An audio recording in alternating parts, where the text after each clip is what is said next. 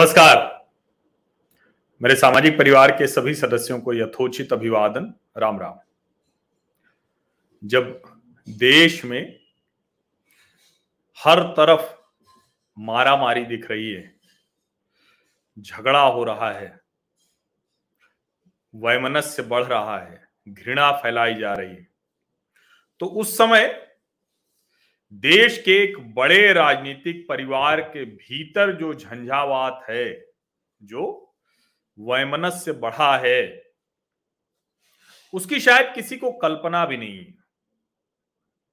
और जैसे बड़े राजनीतिक परिवार होते हैं तो उनके बीच में जब खबरें आती हैं कि नहीं, कुछ गड़बड़ हो गई है भाई भाई के बीच में भाई बहन के बीच में पिता पुत्र के बीच में, चाचा भतीजे के बीच बीच में, माँ बेटे के बीच में, या ऐसे ढेर सारे रिश्ते हैं उनके बीच में, जब ये खबर आती है कि ऐसा हो गया है तो पहले तो पार्टी, चूँकि आमतौर पर ऐसी जो पार्टियाँ होती हैं परिवार वाली, उसमें सब परिवार के गुलाम होते हैं, डरते हैं कि अगर ये परिवार टूट गया उसका जो प्रभाव है कम हो गया तो हम सांसद विधायक कैसे बनेंगे? क्योंकि उनको अपने बूते पर सांसद विधायक बनने की स्थिति नहीं है, ये उनको पता होता है। अभी बिहार में जो राष्ट्रीय जनता दल है, कहने के तो राष्ट्रीय जनता दल भी दावा करता है कि हम पूरे देश में लड़ते हैं, लेकिन कुल मिलाकर वो क्षेत्रीय पार्टी है और बिहार में ही उसका मूल प्रभाव है। थोड़ा बहुत झारखंड में जब वो चुनाव मिल मिल के लड़ते हैं तो वहाँ भी थोड़ा बहुत सफल हो पाते हैं।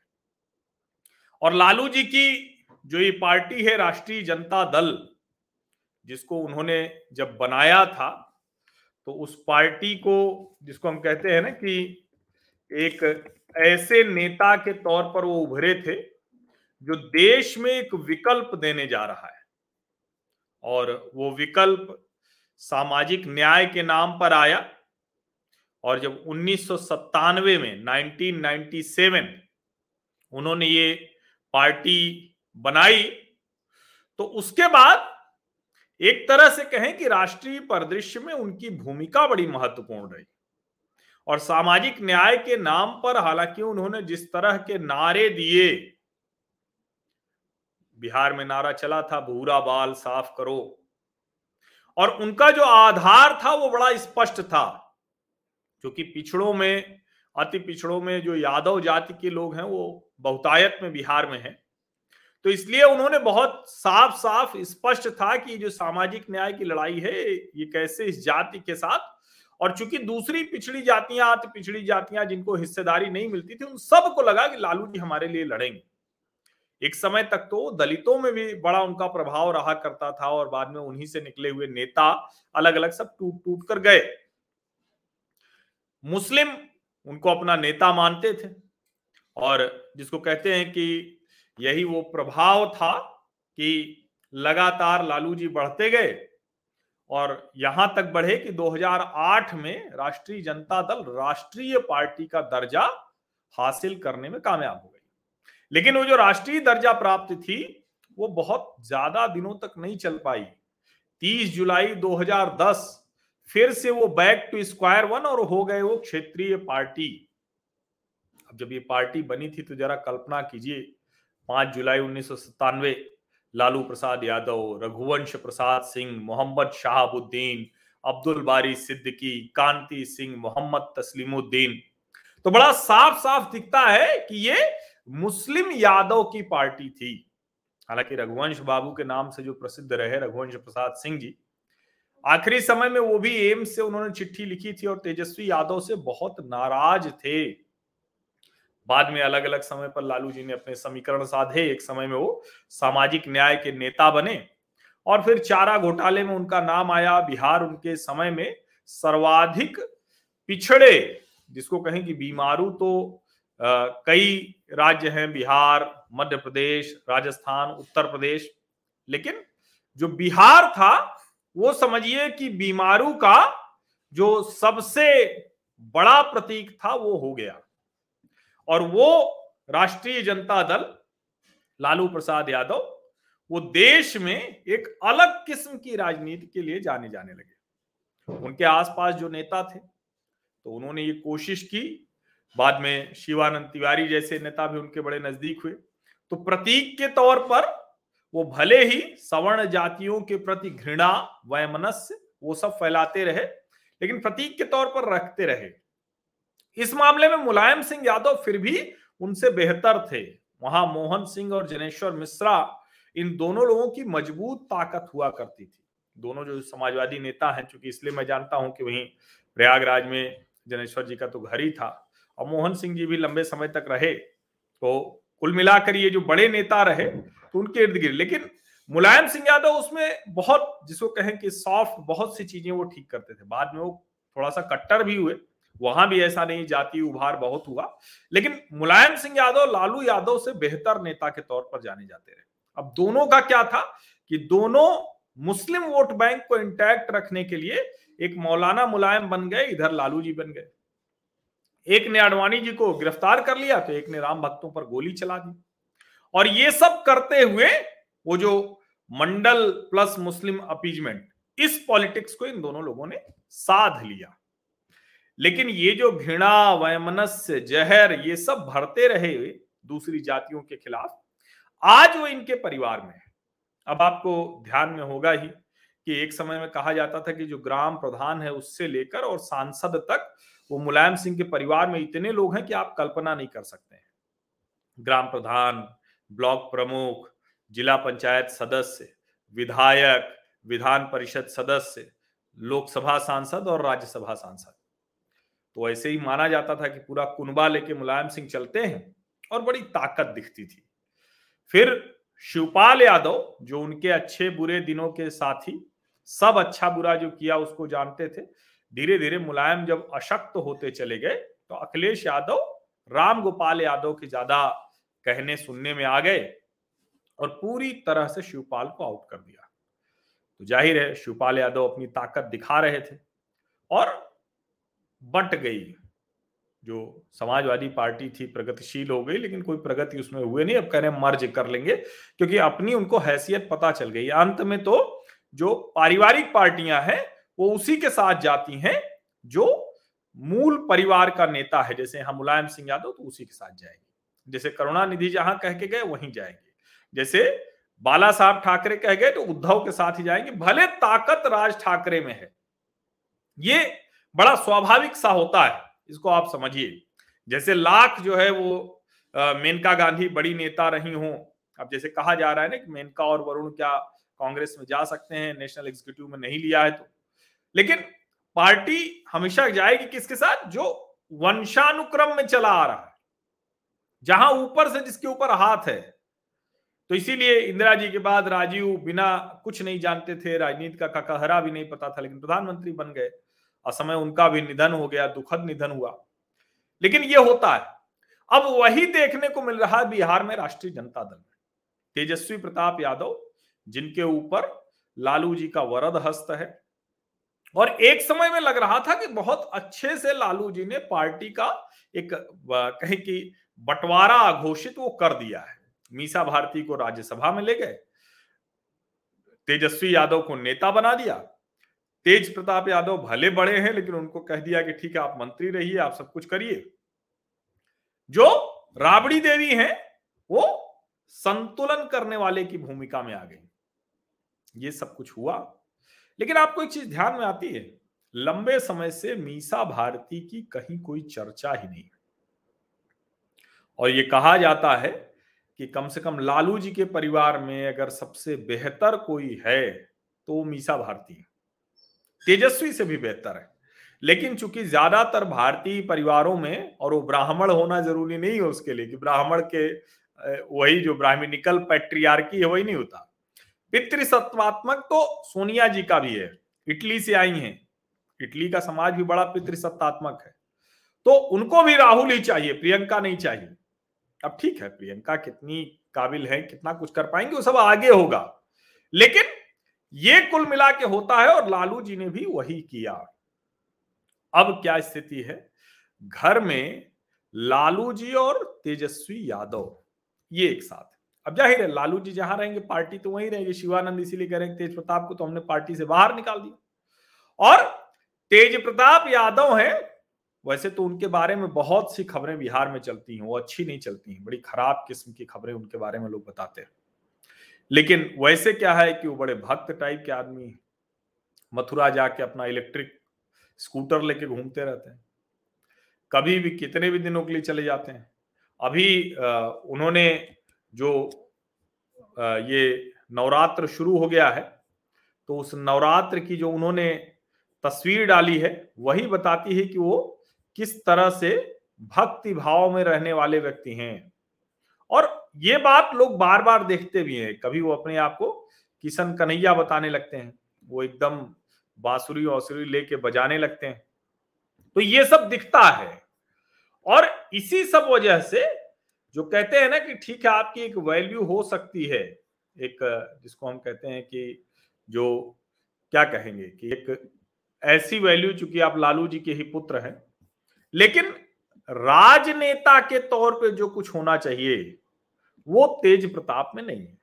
और इसलिए लालू जी ने जब उनको पुत्रों में से ही चुनना था, मीसा भारती को तो उनको चुनना नहीं था तो उन्होंने बहुत स्पष्ट तौर पर तेजस्वी को चुना है क्योंकि तेजस्वी फिर भी एक कंसिस्टेंट बिहेवियर है। नीतीश जी से लड़ते दिखते हैं, बीजेपी पर खूब हमले करते हैं।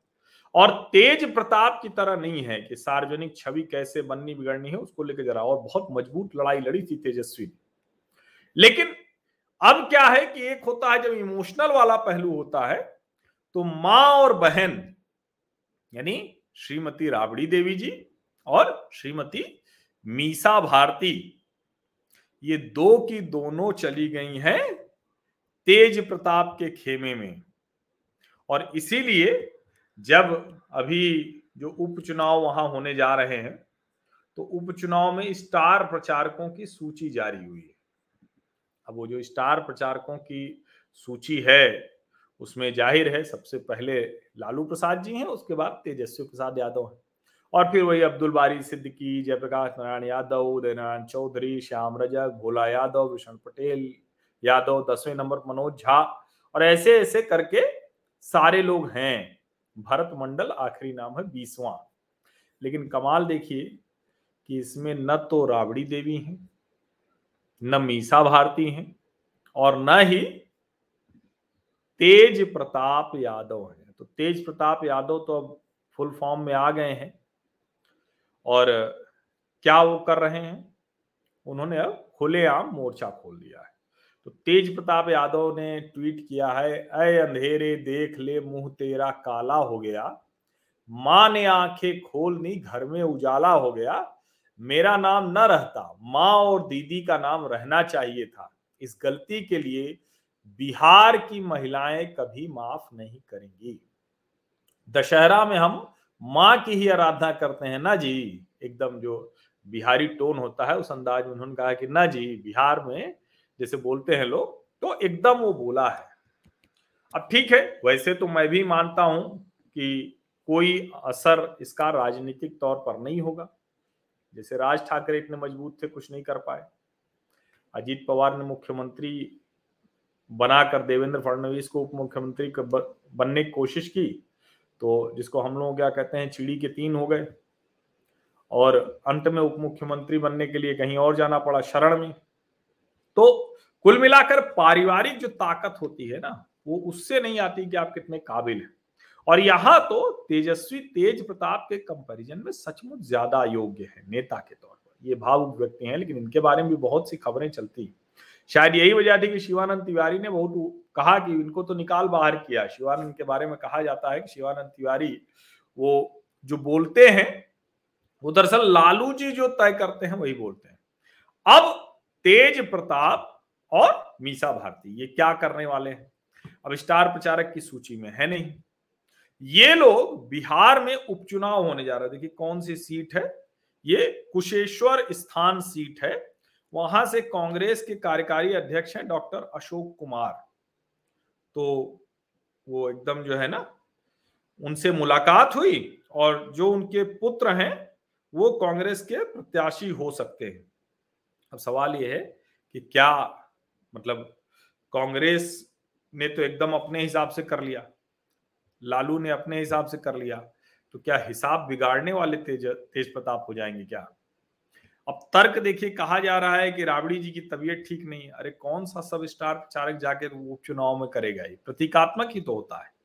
और मीसा भारती की भी तबीयत क्या खराब है क्या? फिर कह रहे जाति संतुलन तो ज़्यादातर तो यादव लोग हैं तो उसमें पारिवारिक पार्टी में तो एक ही पार्टी, एक ही परिवार के सब होते हैं। लेकिन कुल मिलाकर यह है कि राष्ट्रीय जनता दल लालू जी के सामने सामने ही बट गया है। और निश्चित तौर पर ताकत तो जाएगी तेजस्वी के साथ ही। लेकिन यह भी तय है कि ऐसे जब पारिवारिक पार्टियाँ टूटती हैं तो कुछ समय के लिए, बड़ा शॉर्ट टाइम का होता है वो, राजनीति में बहुत लंबा नहीं चल पाता है, क्योंकि ऐसे लोग सस्टेन नहीं कर पाएँगे तेज प्रताप जैसे। लेकिन कुछ समय के लिए वो पार्टी को नुकसान पहुंचाते हैं। तो लालू जी अपने सामने ही ये भी देखेंगे, और तेज प्रताप ने कही दिया था, वो एक छात्र जनशक्ति परिषद बनाए हैं, अपना जो कुछ उन्होंने बनाया था, वो सब उन्होंने यदुवंशी सेना डीएसएस क्या क्या करके बनाए थे? बीच में हरे रंग की पैंट पैंट, शर्ट वंट पहन घूमते थे, कहते थे आरएसएस की तर्ज पे डीएसएस तो वो सब उन्होंने किया, लेकिन वो सब चला नहीं, चलना था भी नहीं, राजनीति ऐसे नहीं चलती है टुकड़ों टुकड़ों में। राजनीति के लिए बहुत एकदम सॉलिड एक पक्के तौर पर योजना होनी चाहिए, बुनियाद बड़ी मज़बूत होनी चाहिए। तो ये एक और पारिवारिक पार्टी ऐसे खत्म हो रही है। तो जो जनता होती है, उसके लिए क्या सबक है?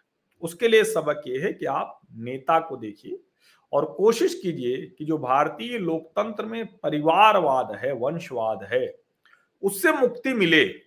वो बहुत खतरनाक है। जातिवाद, परिवारवाद सबसे खतरनाक है। और हालाँकि कांग्रेस पार्टी में भी परिवारवाद है, जातिवाद है, लेकिन चूँकि जब राष्ट्रीय पार्टी होती है तो उस तरह से फिर भी कहीं गुंजाइश मिल जाती है। ठीक, गांधी परिवार पे तो वहाँ भी कोई समझौता नहीं है, कोई बट नहीं है।